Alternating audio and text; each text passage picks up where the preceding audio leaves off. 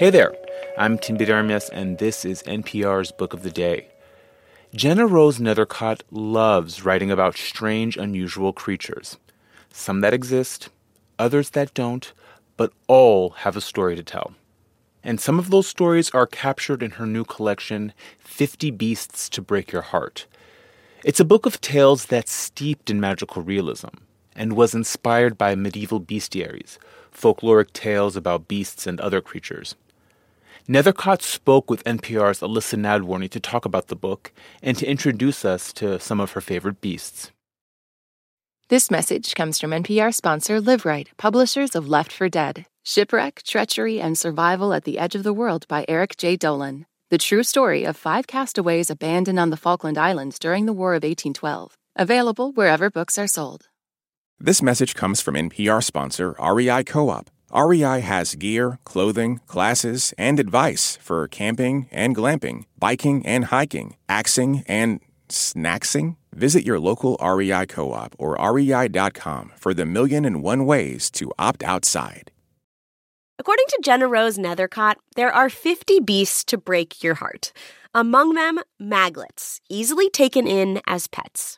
They do a fine job with the dishes, licking china cups clean with their pronged tongues to stack in neat rows on parlor shelves. Also, archolots. Fear the archolot, the house with knees.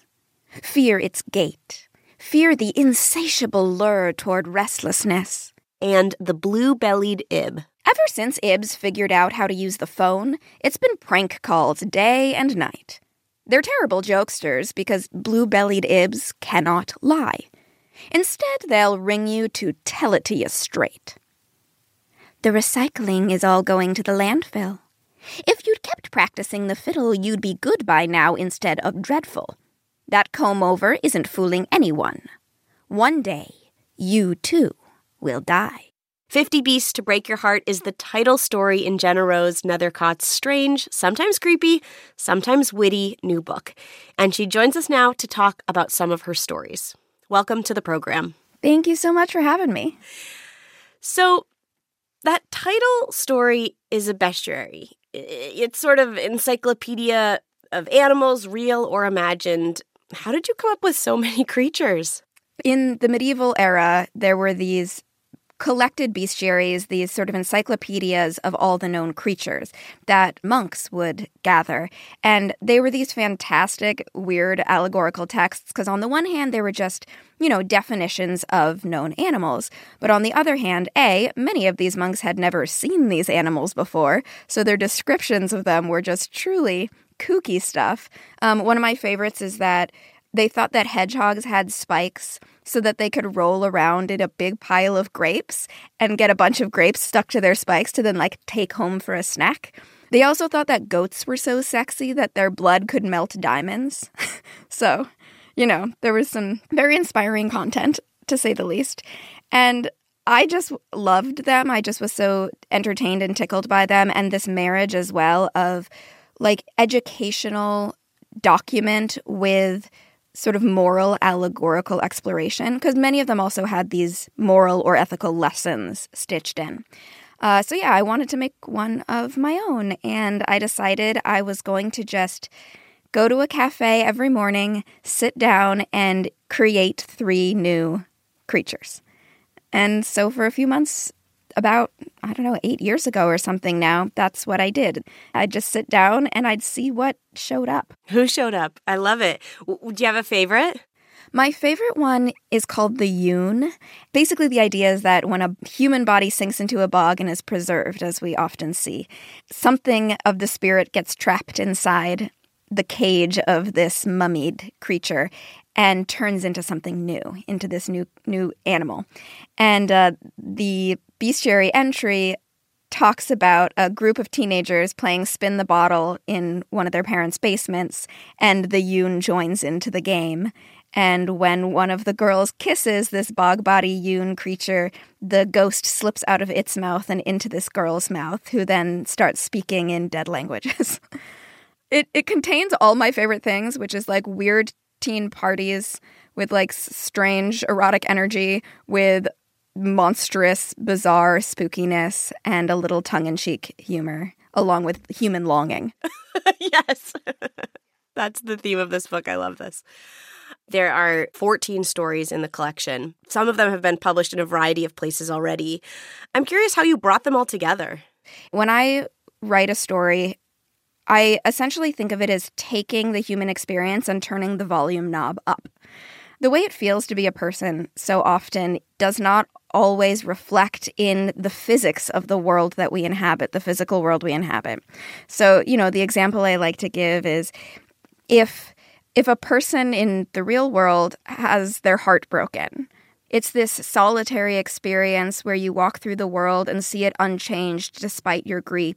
But in magical realism, that's different. In magical realism, if a person is experiencing grief, you can have their entire body shatter into a thousand pieces. Or, you know, like in my story, Homebody, we've all been in relationships in which we've found ourselves inadvertently hollowing ourselves out to accommodate another person and their needs. And in this short story, it becomes literal, in which a woman slowly turns into a house to accommodate a partner.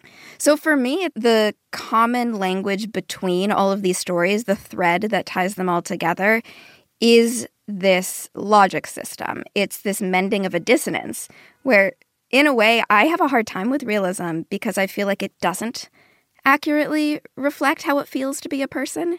You have that gap between how the world reacts and how the internal landscape reacts.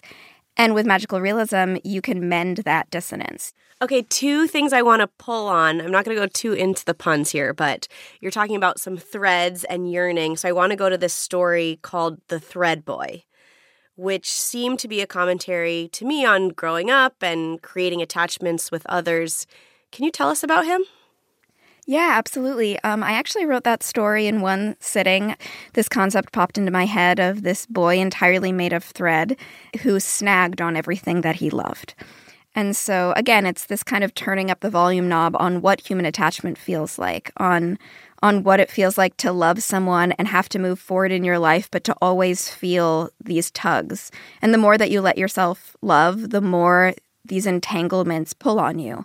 And it sort of explores the question of is that worth it? You know, is it worth allowing ourselves to be so knotted in this passion and so tied in our loves and in our connections that we're almost suspended in this net of them? There are a couple elements in your stories that I just want to point out. There are mean girls who have the ABC of murder, like this idea of kind of like natural and and fear, or like maybe natural and fear is the wrong word, but kind of like something normal and something not normal. There's a young woman who just keeps drowning. Water just finds her. She can't even trust a regular glass of water to to drink from. She has to drink from a sippy cup. Why are dark stories important, do you think? Well, that's a big question. I like it. Um, I think dark stories are important.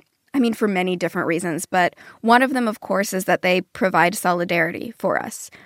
The world is dark. And when we're able to look to a story that reflects that to us, we're able to recognize that it's not in our heads, you know, and that there's other people experiencing it as well. I've always been really firmly of the belief that, like, hiding the darkness of the world from children, for example, is not necessarily the right thing to do because children live in this world, right? So they experience darkness. And so to pretend that it isn't there, that to me is what's going to freak out a child. That's author and folklorist GennaRose Nethercott. Her new collection of short stories is called 50 Beasts to Break Your Heart. Thanks for talking with us about it. Thank you so much for having me. I'm Tinbete Ermyas, and that's it for today's episode. Just a reminder that you can sign up for Book of the Day Plus, which allows you to listen to Book of the Day without any sponsor breaks. And you'll be supporting our books coverage at NPR. You can find out more at plus.npr.org slash book of the day. And a big thank you to everyone who's already signed up.